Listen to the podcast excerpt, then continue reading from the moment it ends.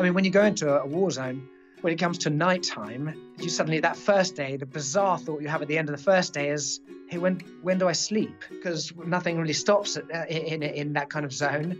Um, and you can hang on, I'm, I'm, I'm here for six months. Um, and you learn to sleep like a dog, literally where you are. That first night, I slept in my tank with my eyes uh, still looking through the periscope of the tank, just leaning on, on that periscope. That is James Blunt in a very poignant and very funny conversation because it's about his life. It's also about his brand new hilarious book, which is called How to Be a Complete and Utter Blunt. And this is How to Wow, brought to you by M&S Plant Kitchen. In our house, we cannot get enough of M&S Plant Kitchen's no beef burgers, not to mention their chorizo puppies. But let's leave the chorizo puppies for another day.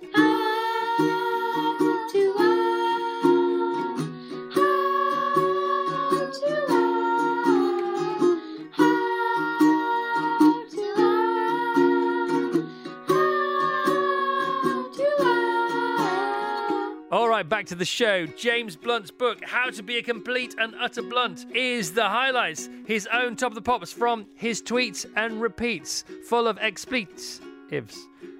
That didn't work. Anyway, here I am in conversation with the man himself. He was in Ibiza, I wasn't. Cue the conversation. James, are you in Ibiza? Um, I certainly am, and uh, and it's it's not too bad right, okay, we need more. This is a podcast. We can talk about it for like an hour. You've never really opened up to me about about Ibiza.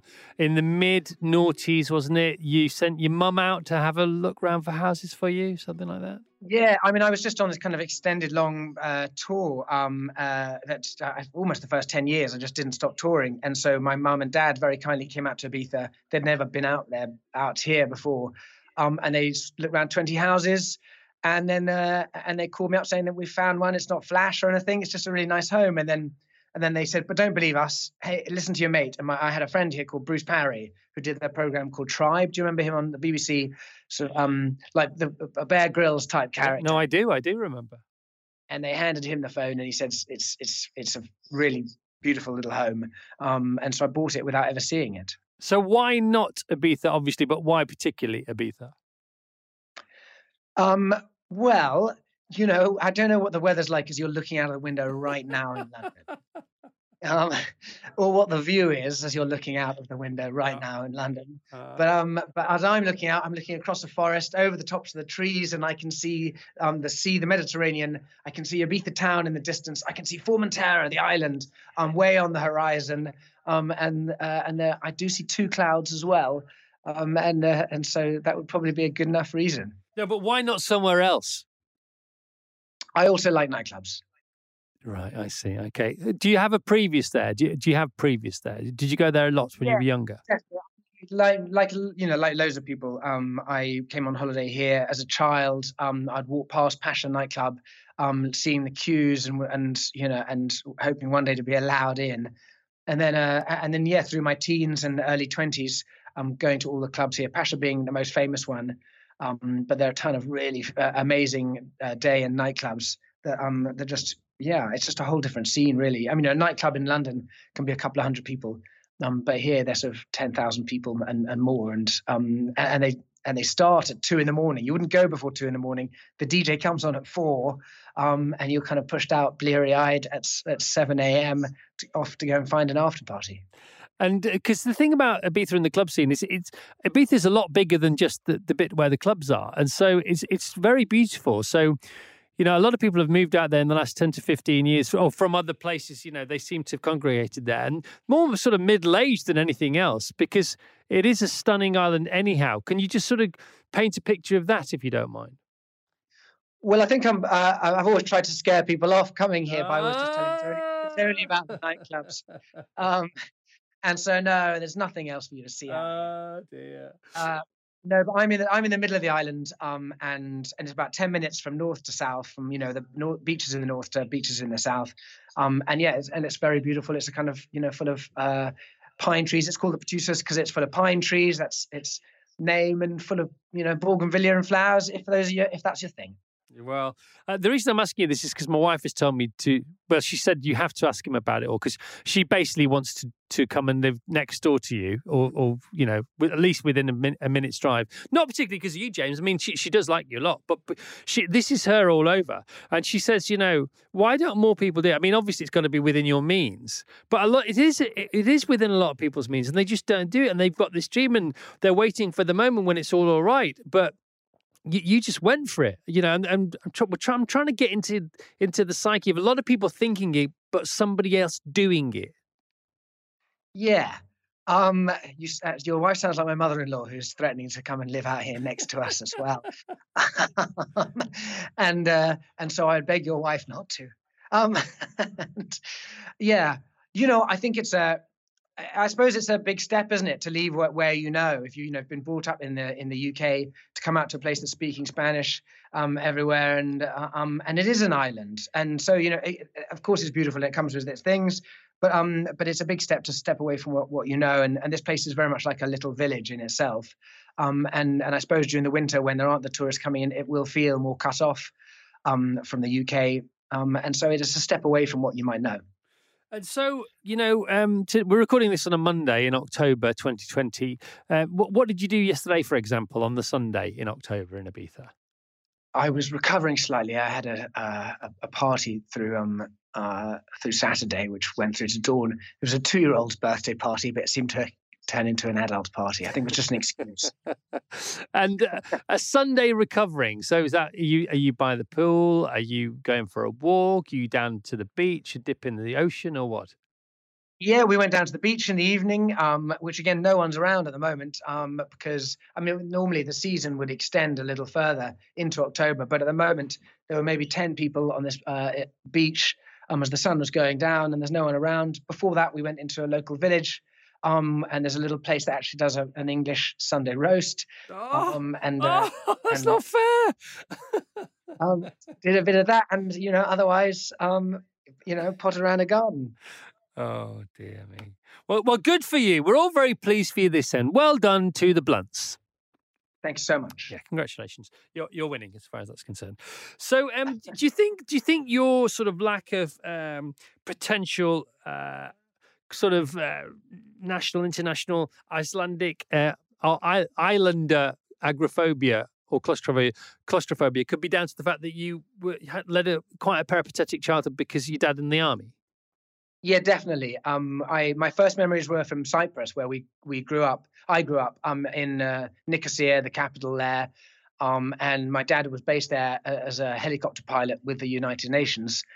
Um, and uh, beyond that, you know, we lived in Hong Kong, um, Germany for two years, uh, as far afield and as ex- exotic as Yorkshire, um, and then back down um, to the south of England too. And so constantly moving around every two years, having to make new friends every two years, and and and feel um, yeah very transient as a result. But definitely really enjoyed um, you know, the Mediterranean and an island, probably from my memories of Cyprus. Yeah, so that's so that's all part and parcel of your makeup, isn't it? That's why you're le- you were less fearful of what other people would consider sort of a quantum move, perhaps. Yeah, definitely.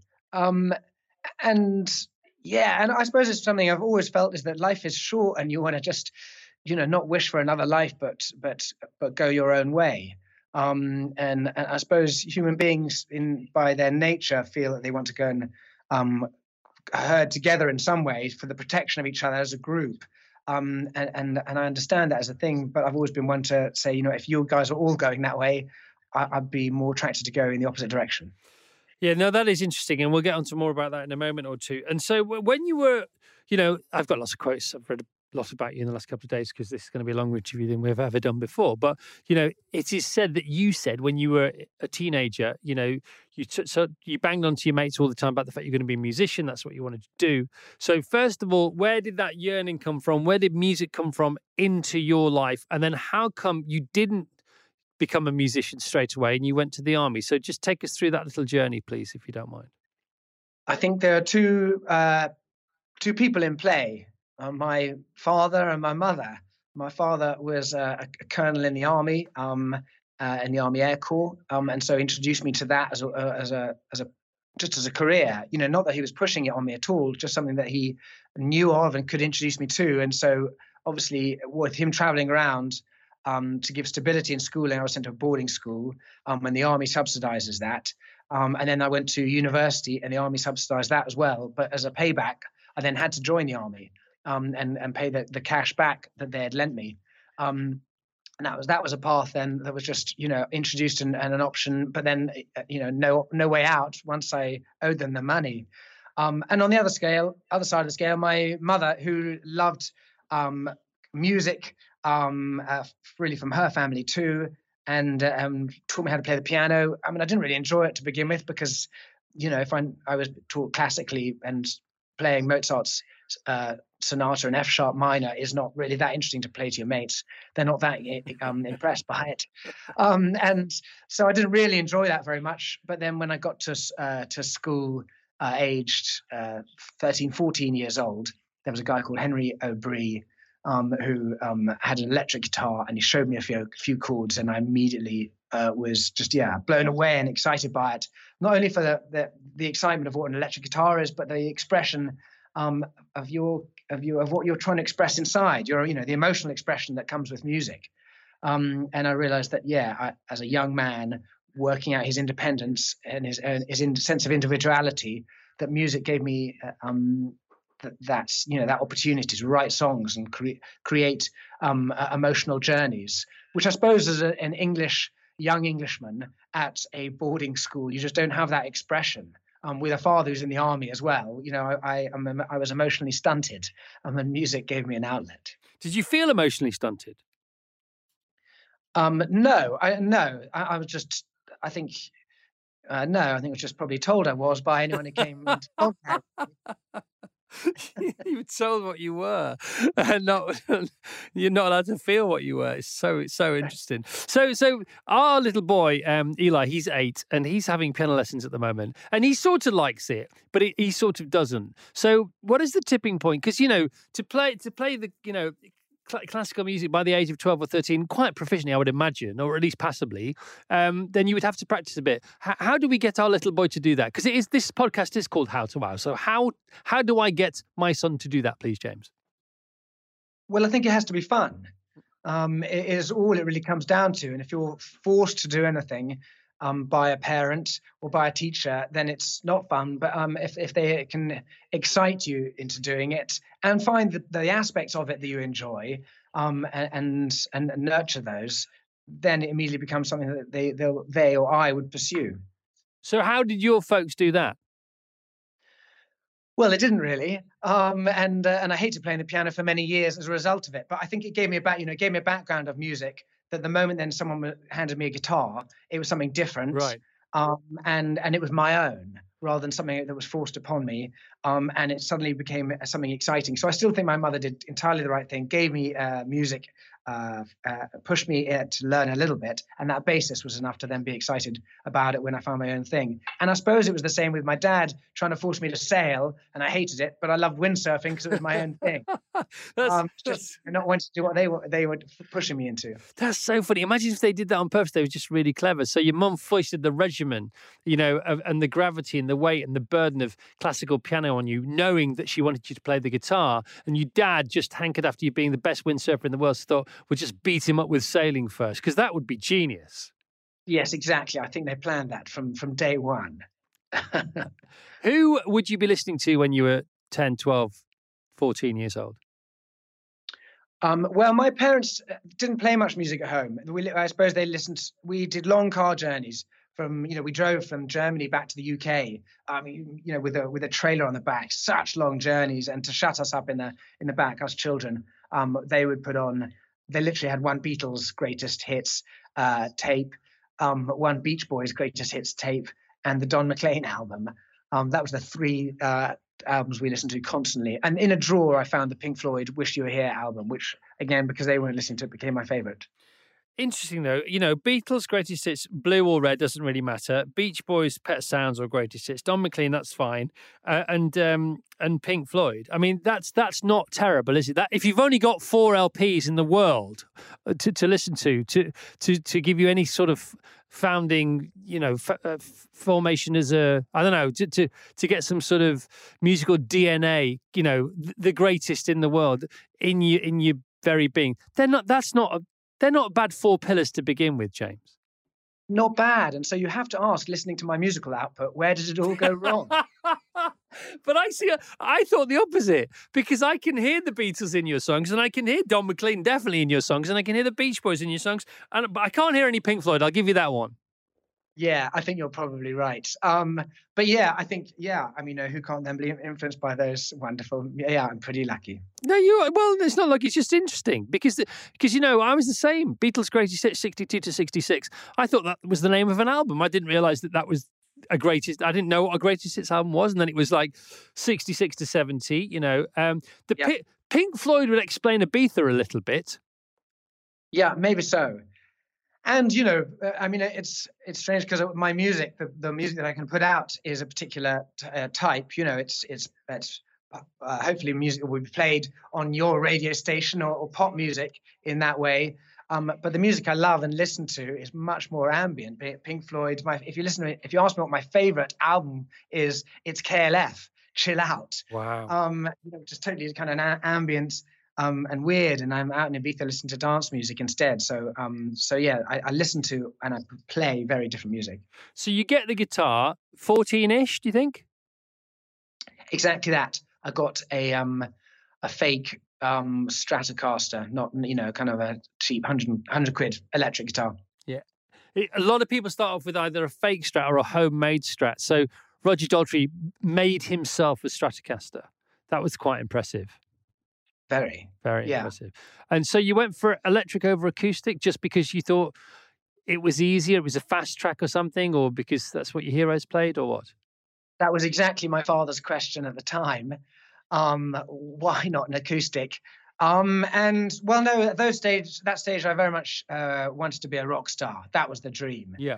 Um, and uh, and so yeah, so I wanted to play the electric guitar. I wanted to do guitar solos. Went you know up to Kings Lynn and bought myself a Peavey amplifier. Um, and uh, and the guitar I got from somewhere on uh, the Uxbridge Road. Um, and I and I had dreams of being a rock god. And what happened? What happened immediately? What, so what's the first? What's the first riff you played? Obviously, "Smoke on the Water" would have had to feature, I would imagine, pretty quickly. Pretty quickly, you know what? I, uh, you know, I'm full of cliches. Really, I wanted to play uh, Dire Straits, Money for Nothing. Yeah. Um, I thought there's a the Hotel California solo. Mm-hmm. Um, uh, ooh, I, I had another Dire Straits moment. Sultans of Swing. See, not easy, by the way. Those ones. No, but great fun, and you know, and, and at least then I could vaguely impress my mates um, more than than the Mozart on the piano one. Oh no, God! If you if you could knock out a bit of a bit of dire straits, especially if you had a semi-acoustic hanging around or somewhere like that. Would it, are they called Washburns? What do they call Those gorgeous guitars, like really, yeah, oh, stunning things. All right, so you're doing that. You're doing that. You're doing this at boarding school now. Are you allowed electric guitars at boarding school? Yeah, yeah, very much. You know, stick an amp in your room and and have it. You're allowed to turn it up to about uh, just a little under number one. Yeah, it's just a under number one. Yeah. Or, or a DI to the headphones. Yeah. Okay, and um, you know, lots of eh, one of our favourite bands at the moment is a band called Sports Team. They all met at Cambridge. Um, you know, lots of this stuff goes on at university. Any other cats in the dorm doing similar things?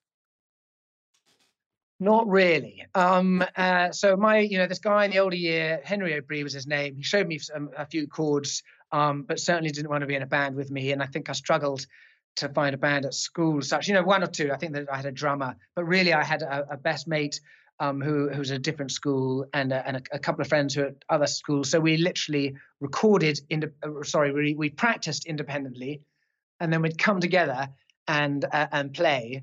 Um, but because obviously I was excited to try and play live, I'd set up gigs um, where we would then um, play, having not practiced together ever. You know, the sound check would be our first time practicing, and uh, and the lesson from that is it won't be a good gig. But I mean, fearless though, you know, because because you know when you're younger, you're not brave, you're fearless because you don't have to even contemplate it, and that's what fearlessness is over bravery. And you know, to to book those gigs and to just go and do them. So give it again, paint a picture of one of those gigs if you don't mind. How long it lasted, who did the singing, who turned up, what happened afterwards.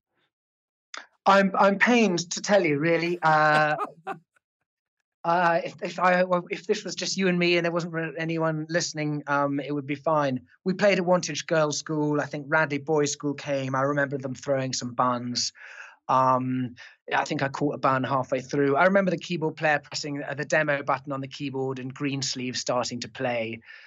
Um, I think I was trying to play "Wonderful Tonight" by Eric Clapton, but the guitarist was was very keen to play sort of Jimi Hendrix solos over the top of it it, it wasn't a necessarily a great um, a great moment in my life. Um, but you know what you but there was room for improvement. Uh, when you went to bed after those gigs that night, you know, was it was it regret? Was it was it were you being thoughtful? You know, were you throwing forward to the next gig? Were you, was it analysis? Uh, analysis? What, what what was your mindset? Yeah, I don't know. Um, there's a sensation, isn't there, when you're crying yourself to sleep, wondering when the sleep's going to kick in. it was. I bet you loved it, didn't you? we had great. I mean, it was great, great fun, and we were, you know, young enough not to care too much. Right. But, um, but I think what I, I think what I now feel is whenever I bump into someone who says, "Oh yeah, do you know? Do you remember that gig?" Um, and I, I was there, and I definitely feel a physical pain um, as I wince at hearing that they might have been a witness to it. And were you? Would you be singing in these gigs? Yeah, I was. I was the lead singer. Wow. So, so do you remember the first time you ever opened your mouth into a microphone in front of people? Yeah, you know what? I guess that's also um, my my mother would say she's responsible for that. I definitely always sung. We've always um, sung at home, um, and I've always um, known I could sing. I could always vaguely sing in tune. Okay, and because your voice is, is famous for having a certain style. Now, this is after it broke. I'm presuming it did break at some point. I'm still waiting for it to break. Ah. It's so funny though, isn't it? Because like you know, blokes that choose to sing in falsetto. One of my favourite bands in the world is a band called Whitney. Guy sings in falsetto all the time. Mick Hucknall used to be in a band, a punk band called the Frantic Elevators. Uh, uh you know, and then he, you know, he decided to sing in falsetto. Um, and Jimmy Somerville. You know, it's it's a, it's an interesting decision. That was it ever not thus? Um, well, I have a fairly I have a fairly broad range, and I can sing pretty low if I put my mind to it. But I suppose um, writing when I my first album, uh, I just found that you know my first song that I recorded for that, and it was the first song on the album was a song called High, and I'm singing incredibly high, and I suppose it made it just really stand out. And and I suppose that's what you're just trying to do at that stage is is make something that sounds different, and how can you use your voice in a, a different way, and how can you be unique from all the mass of other people putting music out how can you just stand out to say i do something different and, and that was obviously trick number one. Yeah but also you know you, you find that on the radio you when you first start you just start higher not because your voice is high but because you're the adrenaline's flowing you're more insecure and then as you get older you, you realize you can back right off and it becomes more useful as a journey as a vocal journey. Definitely and and i think I mean, friends of mine who are the people who are prepared to tell me the truth will probably say, "Do you know I enjoy it when you sing lower rather than with that screech up at the top of your range." That's a lovely phrase. People who are prepared to tell me the truth. So, we were doing this with Rod Stewart two weeks ago. Okay, and he says, and we had a very similar junction in the conversation. And he said, Well, Chris, nobody tells me the truth. Don't be silly. They haven't told me the truth for years.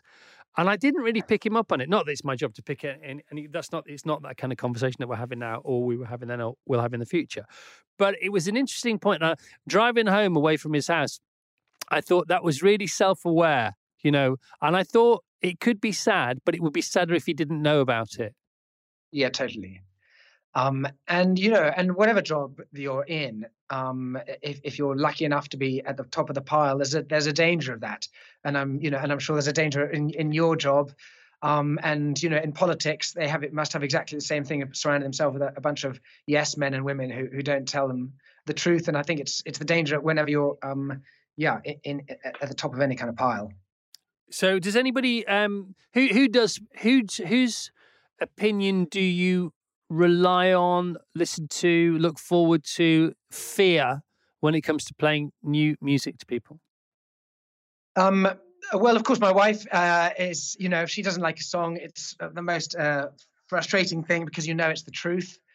Um, and again, again, I suppose my mother, um, it's just, it's, it's always a sense of frustration if, if, if she says something negative about it because again, you just know that that um, she's telling you the truth, even if I think, wow, it's great. And of course, it's not, you know, what my audience would necessarily um, want, but it's something I'm excited by. And, and she'll still say, no, no, I just don't like it. And you know that no one else is really going to go for it, even if I think it was going to turn me into the rock god that I dreamt I was going to be. you keep talking about the rock god. Um, g- give us a give us a sort of um, what do they call it? An identikit of the rock god you may have been thinking about and still think about sometimes. You know, sort of the, the sort of contingent components of other rock gods to make your super James Blunt rock god. I really aspire to be in the band Europe. Um, uh, and you know, singing Final Countdown with long flaming hair and my foot up on a big amplifier. That's you know, that's the dream. No, I don't know whether you're taking the piss or not. I'm I'm going to bet you are. Well, it would still be a good moment. Yeah, no. So come on, what's the real answer? I mean, I think it's pretty. You know, come on, that would be fun. No, it would be fun, but is that is that the? Because I do think you really did want to be a rock god, and it wouldn't have been the the, the lead singer of Europe. It would have been. Who might it have been? Would it be Jim? Um, I don't know. Robert Plant, Jimmy Page. What? Maybe. Yeah, I mean, absolutely. You've hit the nail on the head with with, with that. Led Zeppelin as a moment was a, an, uh, a band I listened to and thought this is absolutely astounding, and learned all all those guitar solos along the way. Um, Brian May, um, an astound, for me, an astounding uh, guitarist who I thought, and all of those solos I learned as well. Um, and uh, and and although they're not considered necessarily very cool, I thought Mark Knopfler was a phenomenal um, guitar um, player and is. Um, uh, but yeah, and I suppose what happened along the way is that having you know all these guys who are in my band who are at different schools and then these gigs that we had no practice eventually i realized i need to stop playing the electric guitar and pick up an acoustic and i don't need them so much and i can do these songs where i can hold my own on my own. Yeah you're sort of the reverse of bob dylan aren't you? Yeah. In so many ways. In so many ways. Um so uh, did you have you got to, have you have you had the chance to work with some of the people you've just mentioned? I know you've worked with Elton John and people like that um, no, I haven't. I've met a lot of them, um, uh, and and all of them um, have been incredibly kind. Um, it's a funny old business, isn't it? Where where people can be so unkind to each other, and yet the greats like that um, of the Jimmy Pages, of the Robert Plants, of the Brian Mays, um, uh, uh, have always been incredibly gracious about their phenomenal talent and incredibly supportive of those younger people. you know, just yeah, try, trying their luck. Yeah, and so normal. I mean, I don't know whether they were uh, when they were my age and your age. We're a bit apart. We're about ten years apart. But you know, now that you meet them, a lot of a lot of them are in the seventies. You know, I met a lot of them when we did TFI Friday, and they seem pretty cool then. But they just maybe they've just seen it all. They've been there. They've had all the. T- they've sold all the t-shirts as, as well as worn them. You know, and do you think yeah. they've just come back down to earth? Do you think that's what happens? Have they squared the circle, or do you think they were just a bit more grounded to start with?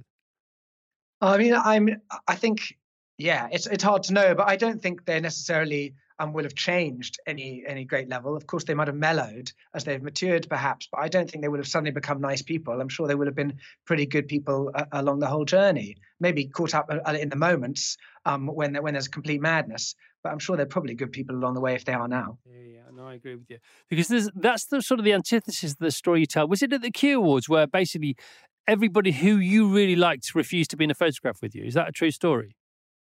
Um, it is. I mean, know, I, I, don't want to get into the kind of the nitty uh, gritty of it, but yeah, it was a time.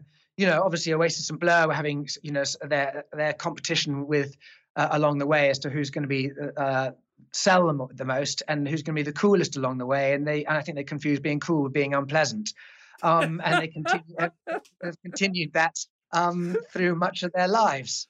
That's so funny. See, I thought you were after that. I, I'm trying to think when that might have been because yeah, Blur. definitely after the, that that moment, but witness to that. But those guys, you know, are still in the business, doing their thing, and right. and still with the same shtick of being um, uh, unkind to um, anyone they might come across in the business.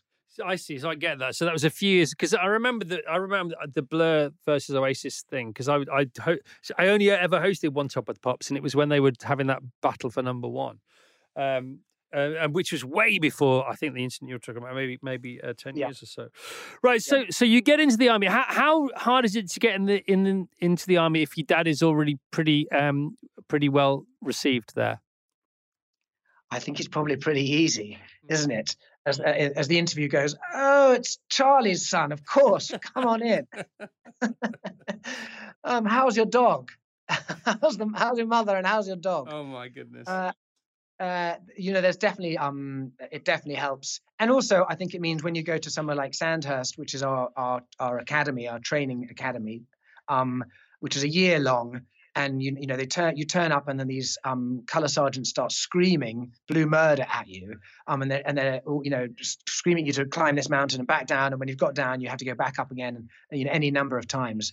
And I think um, it, just the very fact that if you have a, a, parent who's already in the army and who's done that, you just know that you can physically do it. You know, you you always assume that you can achieve what a parent has achieved, that physically or mentally, that you must, if you've come from them, you must be able to do something similar.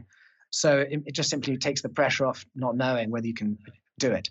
And when your dad tells you what you might expect at Sandhurst, how close does that become to the truth?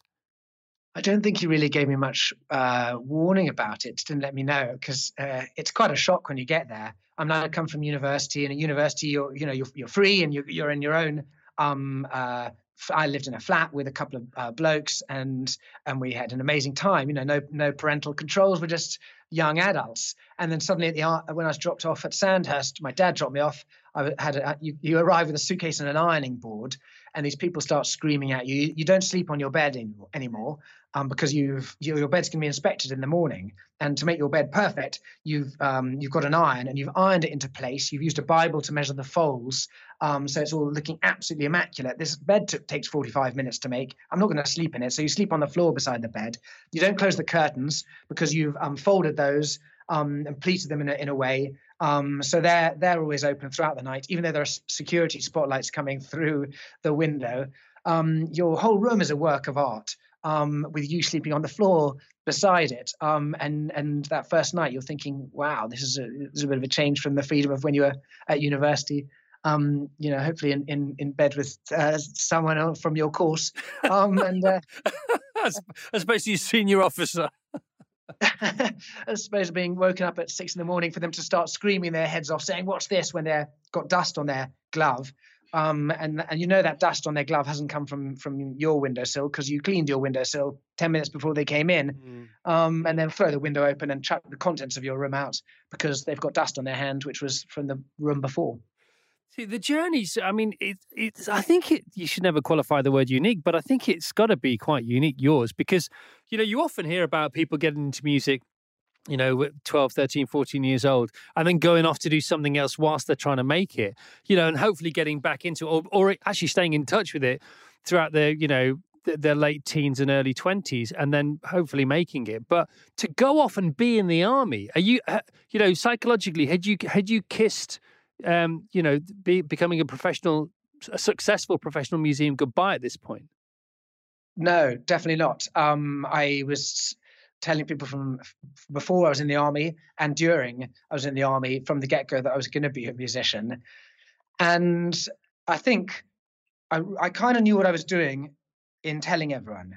If I told enough people over and over again that that's what I was going to do, eventually they said, please stop talking about it. and please, will you go and do it? Um, I really think I cornered myself um, to, to um, ha- having to go and eventually step out of the army and follow that dream. So, so was there a plan? Was there a chronological plan?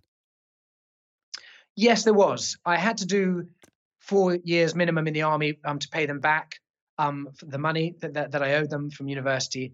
Um, uh, I ended up doing six years uh, because I wasn't ready at that time. To no one in the business. I hadn't quite got things lined up. And my last two years were, were in um, Knightsbridge Barracks. I got myself a job as the Queen's ceremonial bodyguard. They're called the Horse Guards, um, and that gave me a chance to you know do gigs in in North London bars and, and clubs. Um, and and I joined the Household Cavalry, a reconnaissance regiment, really because I knew that that would be a shorter career within the army than if I joined my dad's regiment, which was um, the Army Air Corps, as a helicopter pilot. Um, and I'd done all the grading, I'd done all the tests to be, become a helicopter pilot, passed all of those, was accepted into that regiment. Um, and then I had to tell them, you know, uh, that my father was the colonel of that regiment. But I said, you know, he sent a second in command. And uh, that final interview, I said, um, would you tell my dad that I'm not actually going to join the regiment? I'm going to join the uh, reconnaissance regiment, the Life Guards, um, uh, uh, because, uh, yeah, because I knew it would end up with me being based in London, still able to follow the dream of becoming a musician. And so, so having sort of given yourself um, the opposite of a head start, so you sort of handicap yourself from a time point of view, but completely understandably so.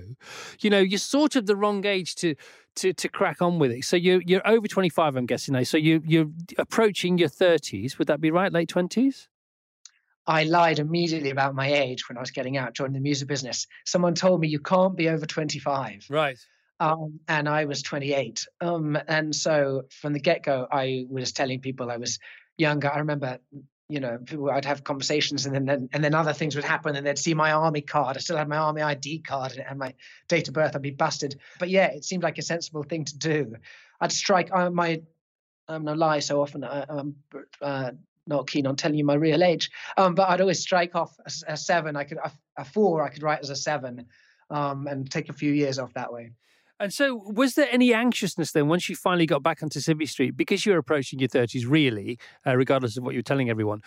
Did you, or, did was there a because they always say now don't they and i i really believe in this you know the, don't let the goal hijack the journey and and make the process really where the gold is you know you've already won the lottery if you get to do what you want to do and pick pick a pick a, a vector because it helps you to to get the day to day done but don't let it sort of hamstring you know um, you, you get up in the morning doing what you love and then going to bed at night but was there any anxiousness? Did you feel like you were there was a there was a, a time pressure on you?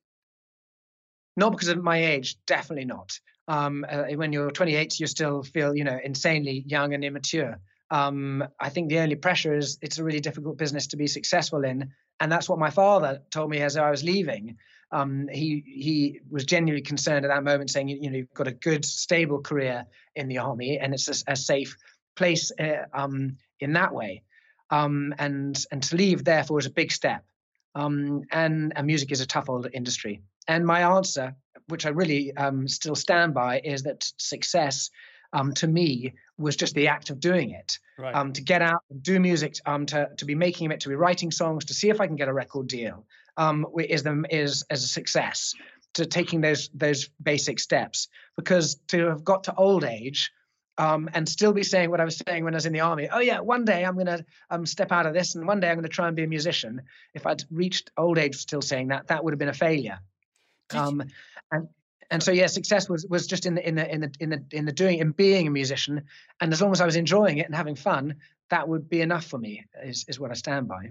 And you know, from a percentage point of view, how sure were you about the decision to to be, to to try and become a musician and leave the army? Was it was it hundred to zero? Was it 60-40? How how was that? How did it sit in your tummy?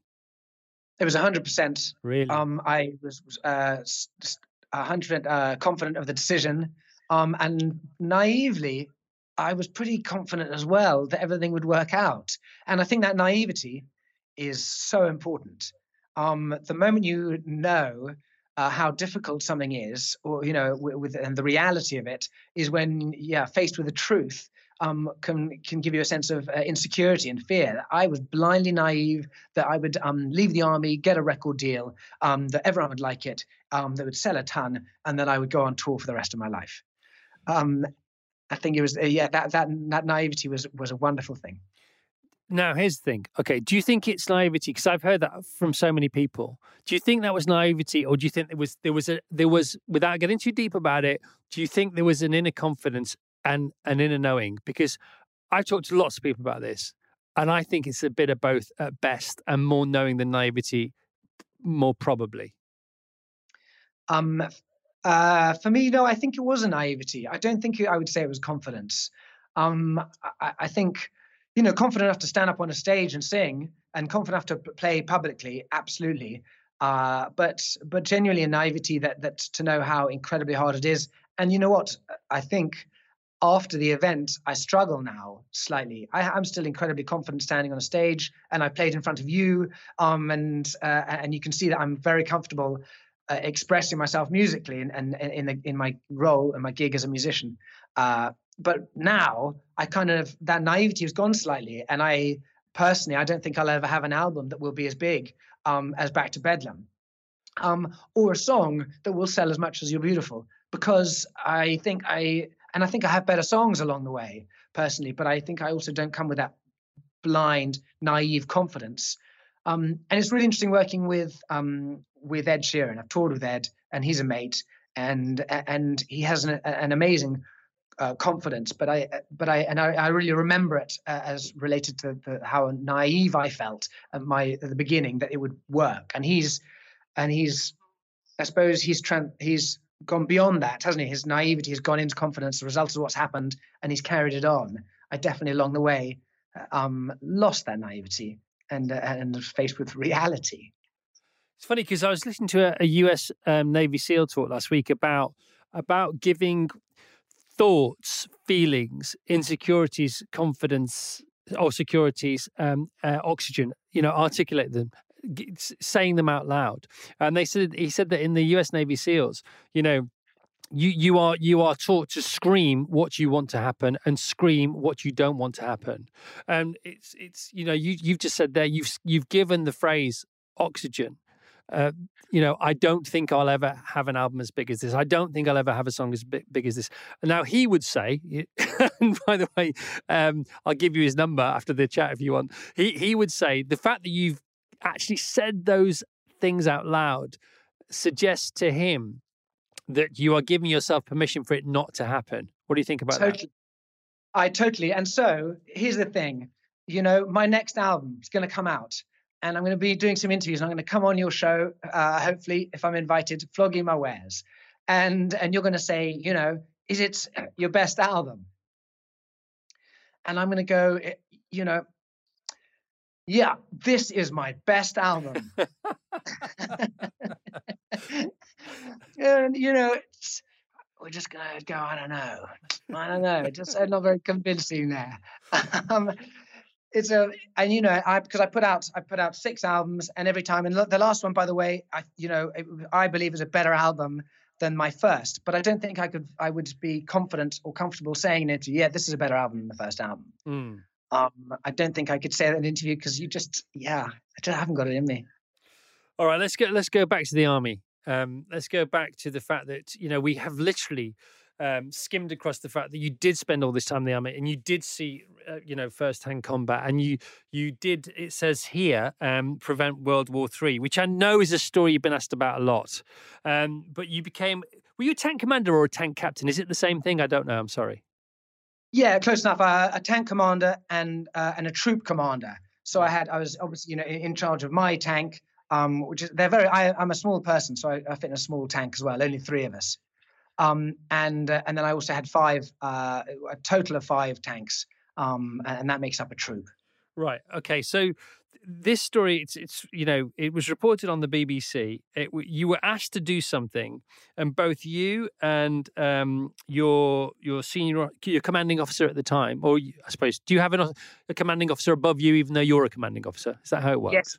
Yeah, you do. Yeah. So you have um yeah, you know, you can go through through the ranks. There's a captain above us, um, in charge of a, um, and then there's a, a, a major in charge of him, you know, and, and, it goes up. Okay, so so can you just, if you don't mind, James, if can you just describe where you were, what were you, you were asked to do, and, and why you didn't do it, and what the risks were to you personally uh, of of of not carrying out the orders? Um, so my job is reconnaissance. Um, I'm the eyes and ears of my superiors. I go out um, up to and beyond enemy lines. I try and identify um, where the enemy are and what their intentions might be. Relay that information back. Um, during the bombing campaign, obviously, you know, uh, that was part of a, a targeting of uh, the enemy, and then the, we had an uh, aircraft uh, come in um, and engage with them. so that was a really intense uh, period on the kind of Macedonia Kosovo border.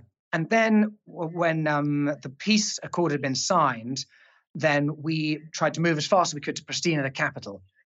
Um, and, and I was stuck at the very front um, of that column of 30,000 people uh, lead with my troop to head up to Pristina as fast as we possibly could. Um, and again, that wasn't without difficulties. A huge pressure of 30,000 people behind you, uh, news channels all over the place, mines and minefields all around us, booby traps as they go. Um, and we were told, you know, to get there as fast as possible because the Russians were coming in um, uh, and they were trying to beat us to the airport in Pristina.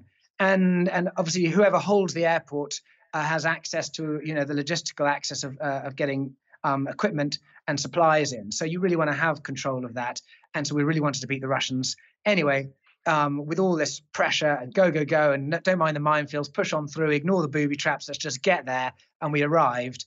And lo and behold, the Russians had been allowed in by the Serbs much faster, much more easily than us, and beat us to the airport.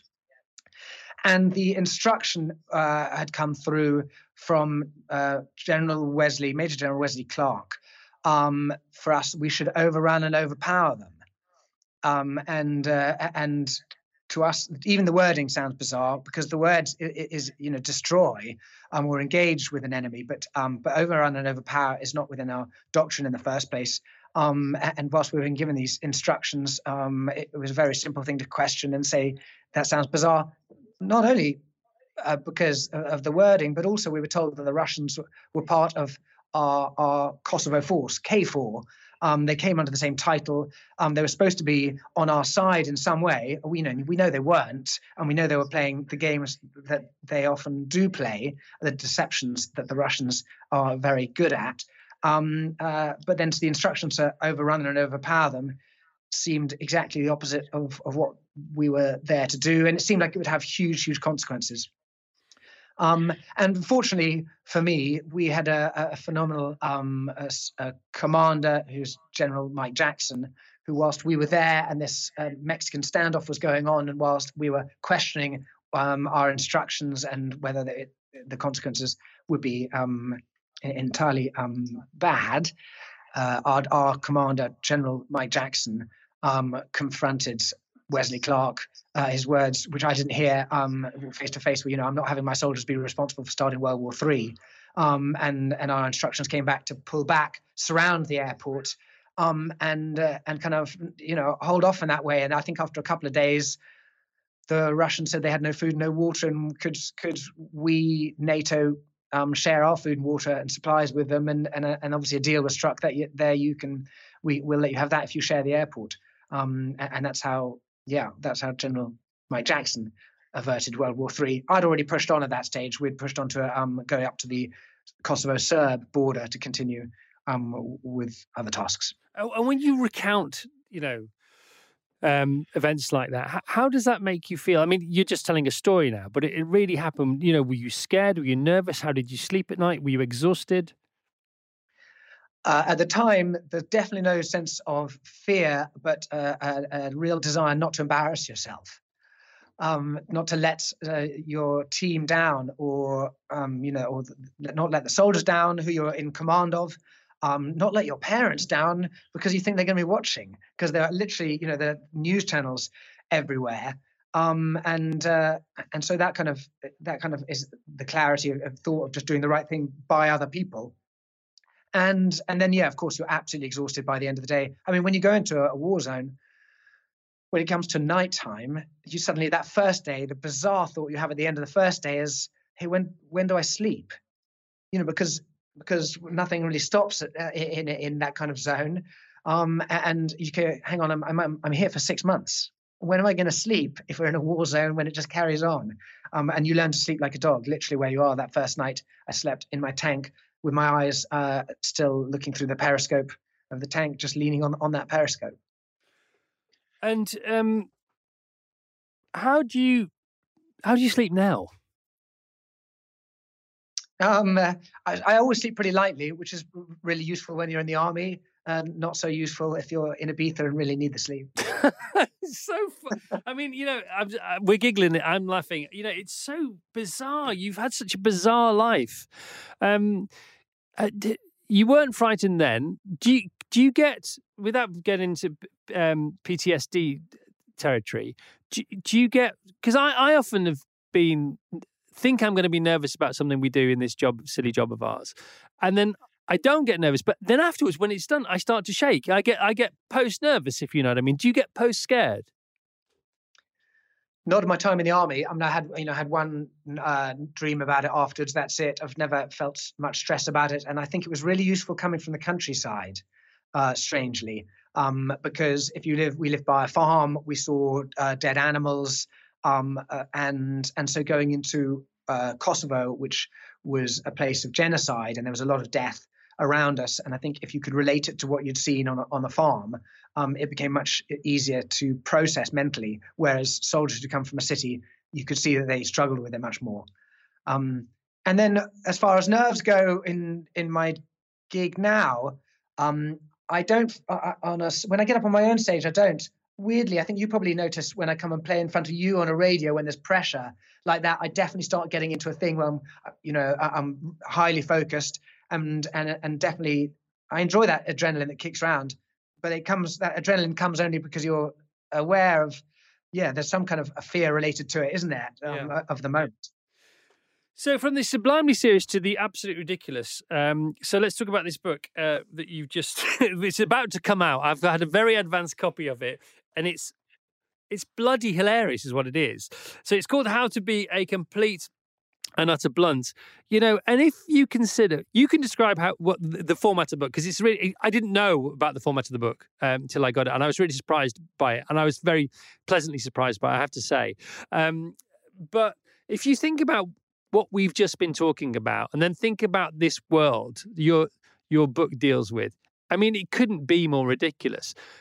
And did, is that what helps you to have fun with the twitter sphere and with social platforms in general. The fact that you have you have literally stared death in the eye. You've been kept awake by potential death at night.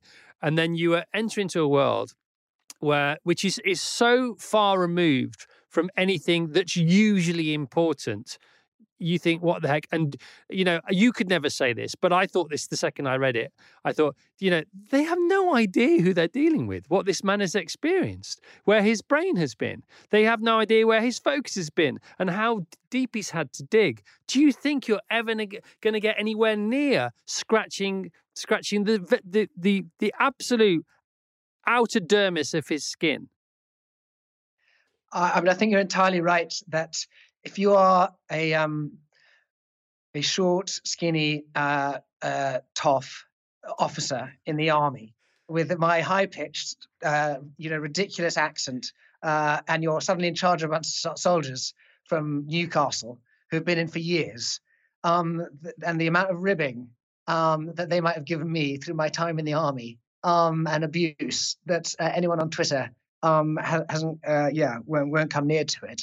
Um, so I think my soldiers who I work with put me in very good stead. So just describe the format of the book for us. Just describe, for people who don't know, so, so, an alien has just landed. Um, what the heck are we talking? What the heck is this bit of the interview about, James? Just just explain it to the alien. Yeah, this is um, this is my uh, Twitter persona um, and Twitter feed, effectively put into diary format. So it's um, so it's um, my life, a year of my life, a year in my life um, as a diary, um, as a Twitter feed. Right. Now, the first time I ever heard the word Twitter was at the Roundhouse in Camden. And there was a guy behind us who worked for the BBC who was going to be in charge of our Twitter. And we didn't have a bloody clue what he was talking about. And he stood behind us and started to to punch to type into his phone what was going on at this gig. And that's that was our first twitter experience. He was doing this thing called tweeting. Um, and then we left it alone. I think we left it alone for a couple of years.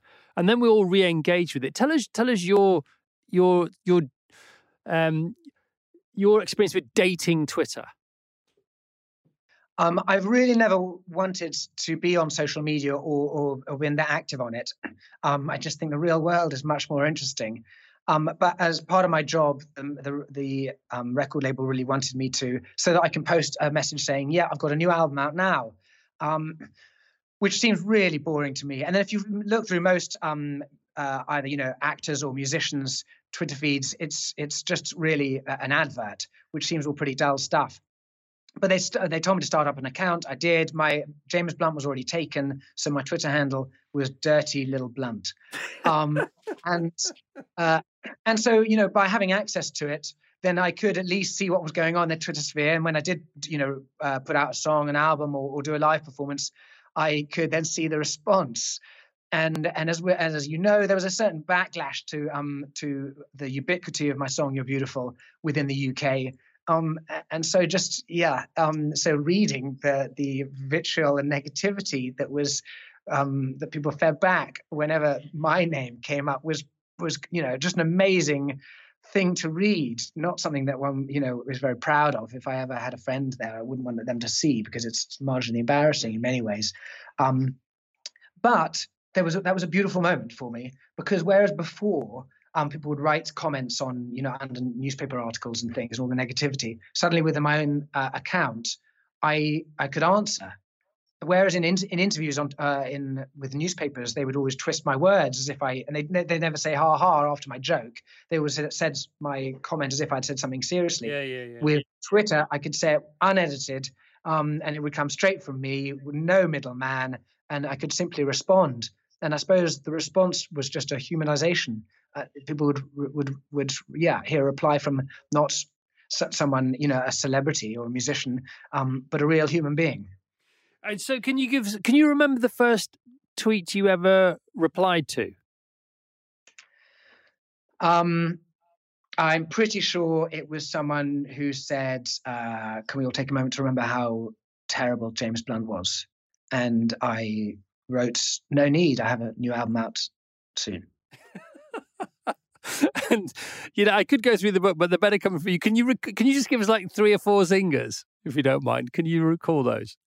Um, they're all pretty shocking, aren't they? I mean, I you know, one person would say, uh, "I've woken up with James Blunt uh, stuck in my head," and I would write, "And my balls on your chin." Um, just awful things. Um, and what else? Um, oh, I can't think of them. I can't think of a safe one. They're all so perverse. No, they are perverse. But you seem to take great glee in, in, in I mean, I can only imagine the shock of somebody when they get not only reply back from you. Um, I should imagine that for some bizarre reason, I'm thinking they quake in their boots because not only do they do they think, oh my goodness, goodness me, he's ready. Oh my goodness me, it's going to be retweeted to all his fans now. Um, and I was in a bad mood, or I was drunk, or I was, I don't know, I don't even, I don't, to be honest, I don't even care about James Blunt. Why did, oh, why did I send this tweet? Um, but yeah, then, but then it's also really funny as well. You, you, you reply with humor, which is the, the most painful sort of all, isn't it? If it's, if it's at your expense. Yeah, totally. And I think, you know, I would hope never that then as a result you have, you know, how many millions of people um, bullying that person in reply. And often what I do is I do direct message a person and say, hey, I hope you're okay. And it's all in good humor. And I didn't take it personally and I hope you don't either. And I think that's often necessary because suddenly they, they have a million notifications. So decent of you. That last bit is so ridiculously decent of you. I mean, one of the things that you get a lot is, you know, you must spend. This is not me saying it; it's somebody tweeting you saying, you know, you must spend all day looking for your name on Twitter. Why do you even do this? You absolute sado. I mean, did at any point did you become so addicted to? If you became addicted at all, uh, because you were finding it so. It was it was easy easy prey in the end, wasn't it? Or it still is because you're so no, I mean I only I only post about if you look at my timeline, I only post about once a month. Right. Um. So I'd go on, and that's why some of them I might pick one that's about a month old because I'll you know just come back, look for something fun, and and respond. I love this. Uh, fuck you, James Blunt, and you reply, "I'm sorry, but you'll have to get to the back of the queue for that one." Um, I enjoy one that said, "I would like to sit James Blunt down and explain to him note by note why I um hate his song." Um, I think I think he was more expl- he was ruder than that. But I said I'd, I'd like to sit you down um, and explain dollar by dollar why I don't care. Yeah, I know, I know. Hilarious. Uh, why does um, this is I w- I won't read out who sent it, but this is all in his book. This is all in the book. Why does James Blunt sing like his willy's being stood on? And James replies, "Damn things always getting caught under my feet." Just just a common sweetheart would have been even better there, wouldn't it? Sweetheart, love it, love it, love it. Um, have you ever have you ever got it wrong yourself? You know, in reply. Um, I don't think I've I don't think I've ever deleted a tweet for for any reason other than you know I might have made a spelling mistake and right. then deleted it easily try and get it back. But but no, I mean I think pretty hard about the consequence of doing something, and I think you've got to if you're going to tweet something, you have to um, accept the consequences yeah. um, and, and own it as such. Um, and so, so no, I, um, I haven't deleted anything. James Blunt is my guilty pleasure. James replies, mine is anal. yeah. By the way, people people behind the glass in the studio, they're killing them. They are killing themselves laughing behind the glass here. Oh my goodness me! And so, so, um, so, what's the future of you in Twitter? Are you, are you, are you together forever? Um, you know, hopefully it's another social um, media platform that will um, die a death within a couple of years, if we're really lucky, because people are just so unkind. And you know, obviously, the, the book itself is not just the tweets, is it? It's you know, it's it's my introduction, and it's, it's put in a, in a in a in a diary form, in a journey, my my journey of, of Twitter and, and along how it goes. Um, but but people, as I explain, are just so desperately unkind um, and, and without yeah, and as if as if their opinion really is fact, and as if and and without any kind of sense of compassion for other people, and realize the consequences of words. And you know words are hugely important um, and deeply affecting of, of each other and amazing how twitter has allowed us not to take that responsibility. James blunt how come you've only got 200000 followers? Because jesus only needed 12 brilliant what do you think of Trump and his tweets? Do you follow anyone? I mean, do you do you, do you actively get involved in Twitter for reasons other than having a right laugh at, um, at silly people's expense? I really think we should up the uh, the uh, the ante um, with the American election at the moment, and I think we should all agree on Twitter to block whoever loses out of the election, be it Biden or Trump, because I, I think you've put the the odds are on then, um, and the pressure would be on. But I think it would be a really great thing if whoever lost, we just blocked so we never heard from again. Well, whose idea was it to put them in a book, by the way? It's a great, it's a fantastic idea, and it's a really funny book as well. Um, yeah, well, you know, I haven't toured for the whole year. I need needed to make some cash. Oh yes, sure, you did.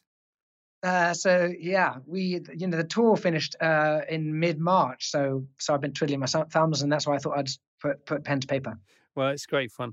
Um, let's just uh, talk a bit more about about you and that song, uh, "You're Beautiful." Because have you read "The Subtle Art of Not Giving a Fuck"? No, I haven't. Have you heard of it? The Mark Manson book. I have, and I haven't read it. Okay, well, it's it, obviously it's, it's, a very famous book. It still sells by the millions. It sells, you know, I think it sells a million copies a year. And Mark Manson from a literary point of view, um, he had a very similar experience to you from a musical point of view because he had all these things that he'd always wanted to do as far as being a writer was concerned. But then his first book was an absolute smash hit. So it all sort of happened too quickly for him to enjoy it. Even though, you know, uh, by the way, he's still at it. But he was he was sort of um, he was he was psyching himself and girding his loins for this sort of 10 minute on sorry this 10 year onslaught, you know, at the, at the book industry, thinking, I, you know, I'll get there one day. But then his first book is a smash out of the blocks. And he, he didn't really know what to do next. You know, how were you with that? Yeah, I mean, I I was definitely liberated by the success of my first album because it meant, you know, I was still in a record deal. And most people get, you know, knocked off their record deal after their first album. Um, and I was still in and, and probably for the long haul. So it gave me great freedom to do the music that I wanted. I guess what I've you know, my, my music's sold around the world. Um, you know, I'm, uh, I'm, I'm, you know, super big in Azerbaijan still. Um, so super secure in many ways. The thing I was struggling with was um, was probably English speaking countries. You know, the UK gave me a really hard time, and so despite being allowed to put music out, I was probably struggling with being accepted within the the music business um, and within the you know within the UK but I've still been doing music and still thoroughly enjoying what I, that. And I suppose as time has gone on, eventually I, have then thought, okay, well, I may not be, um, uh, you know, spoken of highly in, in musical circles, um, but I'm still loving what I do. And maybe that's at that stage you start to care less and enjoy it more. And that's why, as you've probably heard on my last album, you know, you, you heard the album and you've loved the songs because it's a person who's in the music and not worrying too much about the music business. Isn't that interesting that you that you point that out yourself and you say that again, very self-aware, and it's something that I didn't understand, and I still don't, even though you talk about it a lot, and I've read about it from your point of view a lot, because I don't think it was as you perhaps um, were interpreting it to be. I think some people were saying the things you've just said about your music, but most of us have always really liked you and what you you do. And I guess that's the problem with something like Twitter um, is that it amplifies just the noisy people, whereas there will be a quieter majority um, who will, you know, who, who will enjoy something and, and, won't need to say something um, particularly vitriolic. But you know, having said that out loud now, um, do you do you feel like you you weren't misunderstood, but you were misunderstanding how you were understood by all by I you know I mean, there there weren't any James Blunt jokes around, you know, and we were in the thick of it all. We were, you know, we still are. Well, you're sweet for saying so. Um, yeah, you know, absolutely. Of course, the numbers. Yeah, if you take it in a numbers game, you're right. I'm really lucky. Um, uh, millions of albums have been bought by someone. Um, so, so yeah, absolutely. Uh, but, but then again, uh, on the other scale, other side of the scale, if you were to say, you know, what what music, if you're going to say who you listen to, um, who you're a fan of, you're unlikely to say you're a fan of, let's say, James Blunt's music because there's something inside you that will want people to go, oh, yeah, he's got good taste in music. So you're more likely to go and say, I'm a fan of, I don't know who you'd go for. You'd go for, you know, you tell me. Well, what's interesting about that is that, again, you know, apropos Rod Stewart a couple of weeks ago, um, we played loads of Rod's uh, music on the show the day we were going to go and interview him and uh, I think we did eight till nine, you know, and we really smashed it. And then we were getting all these texts from people saying, "Oh my goodness me, I didn't realize, but I'm a closet Rod Stewart fan. Oh my god, how great is Rod Stewart? I didn't realize how I didn't realize how much I liked him. Well, if you didn't fucking realize, who did you expect to realize? And then." So I go to Rod and I tell him this story. He says, "Chris, there aren't enough closets in the world for closet Rod Stewart fans." And I, I and he, and a lot of that came from sort of the mid mid 80s, you know, sort of late 70s, mid 80s, the Kenny Everett days when Kenny Everett was taking the mickey out of him a, a, bit, well, a lot, to be honest, you know, and, and yet it's all come back, you know, Rod's bigger than, Rod is bigger than ever. Now you're 45, 46 years old now ish, yeah? So it's 35. 35. You're, he's still 50. He's yet to join the army, the man I'm speaking to now. But it's it's interesting, isn't it, how this is going to pan out? Because if you think, of, you know, we are all are we're all all our own future past, aren't we? So, where do you think it's this might land finally? This journey. When do you think you might feel? I mean, you feel very at ease with things anyway, but I think your career has been more successful. Not it's not just not, not just the numbers. From I can't tell you how you feel about your career, but I think your career's been fantastic, fantastic. You know, and you know, I am I am insanely lucky, and you know, and and I and all singer songwriters have their ups and their downs and you know and i've had a huge a huge up and uh, and other ups with it and some downs that have gone with it. And right now i'm in an insanely lucky position. I'm on a i do i tour and play arenas um around uk and europe um and and play to audiences which i you know still as a child would have only dr- have dreamt of. Um and insanely lucky to do that. And so yeah in a, in a very good place but it's but it has been a journey and a roller coaster along the way. And so when you became a family man, you then went on tour a lot, having settled down a bit. Was there any conflict there? Uh, I think, um, yeah, I suppose uh, you can't then. I don't want to be away from home and to the same level. I would. My first tour was two and a half years long. Mm. I've settled into um, much shorter ones now. They're just eighteen months long. um, but uh, but you know, 18 months away from home is a long time, and and I and I have struggled with that having a young family, and and those those songs on that last album were all about that struggle, really, about the leaving my wife behind um, to pick up the pieces, um, to for her to have a child, and for me to not see that child for one year um, is, you know, those are remarkable and terrible things. Yeah, and also, you know, I, I don't rub it in because you're right. It's, it's, time you can't buy back, and I've had that experience myself. You know, it doesn't matter how much you earn in the future, it doesn't matter what uh, heights you rise to. You, you, can't. You know, there isn't a time machine. You know, there's a there's, a, there's the present, there's the future, but you can't go backwards. Uh, how does that how, how, does that sit in your tummy? This year, for me personally, um, has been a blessing in disguise. Um, you know, it was a, it was a terrible moment when my tour came to a grinding halt in Germany, and that we had to send you know the, the, buses and the trucks with the crew and the band all home and, and say you know see you in a year's time. Um, but I have taken a sabbatical um, that I promised my wife I would take, but was always lying to her um, about. Um, and the opportunity to spend time with, with a young family while they're growing up has been has been wonderful in that, in that respect. Can we talk about your dad before you go? Yeah, of course. Okay, um, just just let's talk about for, again for the alien. Um, let's talk about monsters. Let's talk about where your dad was um, before that, where he was when you're writing it, where he was literally when you were filming the video, and then what's happened since. Um, my father uh, found out a, a, few years ago, two or three years ago, uh, that he needed a kidney. He'd had uh, he was at stage four chronic kidney disease. Um, I wasn't a match um, nor my nor anyone in our, in our close um, family. Um, and obviously, as a as a son, it's a pretty shocking moment when you realise that your father is in you know in that kind of a state, um, and and his own and his mortality is is laid bare in that way. And so I wrote the song "Monsters." Um, and yeah, and it's really about when I suppose I could only write it because I'd had little children, and suddenly you realize that you know you put your little children to bed and realize actually that when when my father used to put me to bed, suddenly it's my turn mm. to look after him. It's my turn to chase his monsters away, and mm. and um, the word saying, you know, I'm not your son, you're not my father. We're just two grown men saying goodbye. No need to forgive, no need to forget. I know your mistakes and you know mine. A real moment of, of two grown ups looking at each other and and seeing each other as equals so it was an amazing song for me to write, an amazingly difficult song to play him, um, hoping he'd take it the right way, um, and to put out. And, and the reaction was incredible.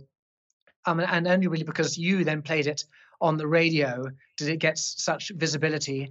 Um, and and only because you played it, then the record label said we must make a video. Um, and uh, and and I called my dad and said, "Would you be in that?" I was again really nervous of asking him, um, and and he was totally up for it and and I have to say, the magic for me is um, is not necessarily just the successes that might have come with this, that song of that song, uh, but because I now have on video form, I have my father with me as I sing to him, um, and and he looks so incredibly graceful um, and uh, and calm. And whilst the song is me saying, "Daddy, I'll I'm here to look after you," you really see from the video that I'm totally wrong. And I'm in floods of tears um, as I'm singing him this song. And this man is there beside me, putting his arm on mine, as and still my father, and will always be my father, no matter how unwell he might be. Yeah, it was a, it was a nice idea, wasn't it? Yeah, it was sweet. Um, and, it, and, it, was remarkable having him there. And, and on, on, the set, literally, there wasn't a dry eye in the house. Everyone was crying behind the camera, apart from my father going, "What the hell are you doing? I'm I'm still fucking alive." and he's still alive. And two grown men saying goodbye have yet to say goodbye.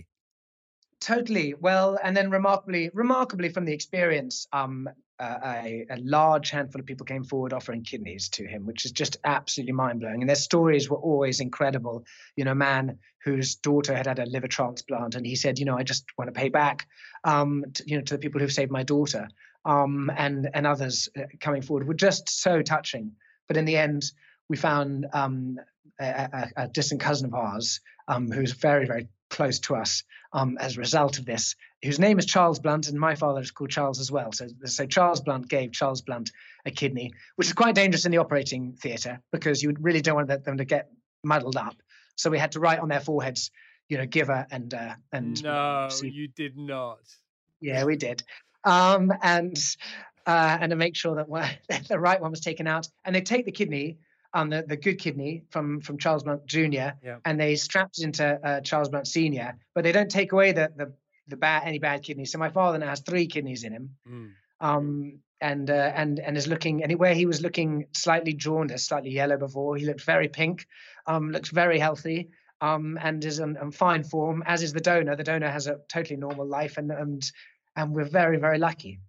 From a donor point of view, I mean, it's as big a deal for the donor, isn't it, from a physical recovery point of view, as it is to the person receiving the kidney? I mean, it's this is no small feat by any stretch of the imagination.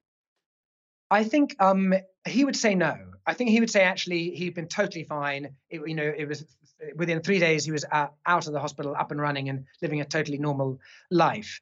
I think you know if he were older and and and his body starts deteriorating, then yeah, he doesn't have a spare. He doesn't have the second kidney in him to alleviate that. So um, so it's a huge undertaking to say I you know I yeah um I, I trust in my in my lone kidney that I'm living with, and I hope I'll be a healthy human being for the rest of my life. In there. Yeah. Um, and how long? So your dad is completely fine now. So is, is he living a normal life? Is he back to you know full health? Totally very wow. healthy human being. He was always very healthy before. Um, he, obviously, through his illness, he then had a very restricted diet, um, and was and you could see him being tired all the time. And now he's um, got energy and he's healthy and, and wonderful to see. And and I and I hope he lasts a long time. He's obviously hiding a lot um, from from the virus because he's immunosuppressed, taking drugs that uh, stop him rejecting the um, the donor kidney, um, and those drugs then make him susceptible to coronavirus. So he's obviously isolating. And had you not written the song, would that not have happened? Do you think? Do you think he'd, he'd no longer be with us? Um, I think um, uh, I, I, know for sure that, that our, our cousin would have still given him that kidney, actually. Um, uh, but it was just incredibly touching that others should come forward in that in that way. Wow, great. Has he been to your pub? He has. Before he hasn't been since the coronavirus. Um, he's been to the pub since the pub is up and running really well, actually, and and people have been incredible because we have a 10 p.m. curfew, and people kind of know that let's get in, let's get in early um, and, uh, and and the pub is still alive and kicking um, it, despite these really difficult times. So you're giving us so many lessons in how to wow this morning. Um, just give us um, another lesson in how to run a pub successfully. So, having owned two, I actually own three. Um, I don't own any anymore. It's not easy. It can be insane to do this. Um, you seem to have pulled it off. Um, tell us about the trepidation or the blind enthusiasm that got you down this particular rabbit hole um, without giving too much away of where you live and things like that. Uh, but just give give us a couple of minutes on that, James, if you don't mind. Yeah, well, it was my local pub uh, called the Fox and Pheasant. It was so run down, we called it the Fox and Unpleasant. Um, and we you sat in there and thought, what you know, someone needs to give this a bit of love. Um, and we played a game of what would you do if you you know if you did own this. And anyway, it came up for sale. Greene King flogged it, and it was being uh, bid on to uh, by people to try and turn it into flats. And I thought, you know what? It's my job as a pop star um, to buy it and keep it as a as a pub. Um, just you know, no no matter what, even you know if, it, if, it's a if it's a loss or whatever, then then I'll I'll give it a go and I'll do my best to try and make it break even and not uh, embarrass myself in that way. And I think a London pub in a pretty good location, it's it's got uh, it's got you know it's got a chance. And if I can get in a really great chef, um, and fundamentally um, get in a really great team, then hopefully we we we would have um, at least broken even. And I have you know, as everyone who goes to my pub will say, there's the nicest bunch of people working in there ever. And when the coronavirus kicked in, you know, the main job was to make sure that I didn't lose those guys and that they were looked after because the, you know, the the, the building, the bricks and mortar are one thing, but the thing that gives it life are the staff. Um, and uh, and they are the heart and soul of my pub. But you didn't flinch, did you? On uh, that's, that's not, not, not, the right word. You didn't skimp, rather, on um, the refit. Uh, that was very impressive. I've been down to the kitchens. I've seen the beer garden that is no longer, but something even better than a beer garden could ever wish to be. I mean, you really went for it. Was that was that by accident or design or a bit of both? I think just as far as you know, the staff are going, I to give them the best kitchen they could work in, so they can do the, you know, they wouldn't complain and say this is they've got the, all the tools um, for for them, so they could say yes, the best kitchen we could possibly have. I actually got the chef in and said, "Will you design your ultimate kitchen?" And then I said to him, "You've made the ultimate kitchen now. Now will you come and work here?" Um, and then yeah, you know, and, and then I thought, okay, well, the pub is a really beautiful old pub. It just needs a bit of varnish. And then my main focus was to make the loos really nice because obviously I just know that's an important place. Yeah, by the way, the loos are exceptional. I have to say they might be the best loos I've ever been into in a pub. Yeah, totally.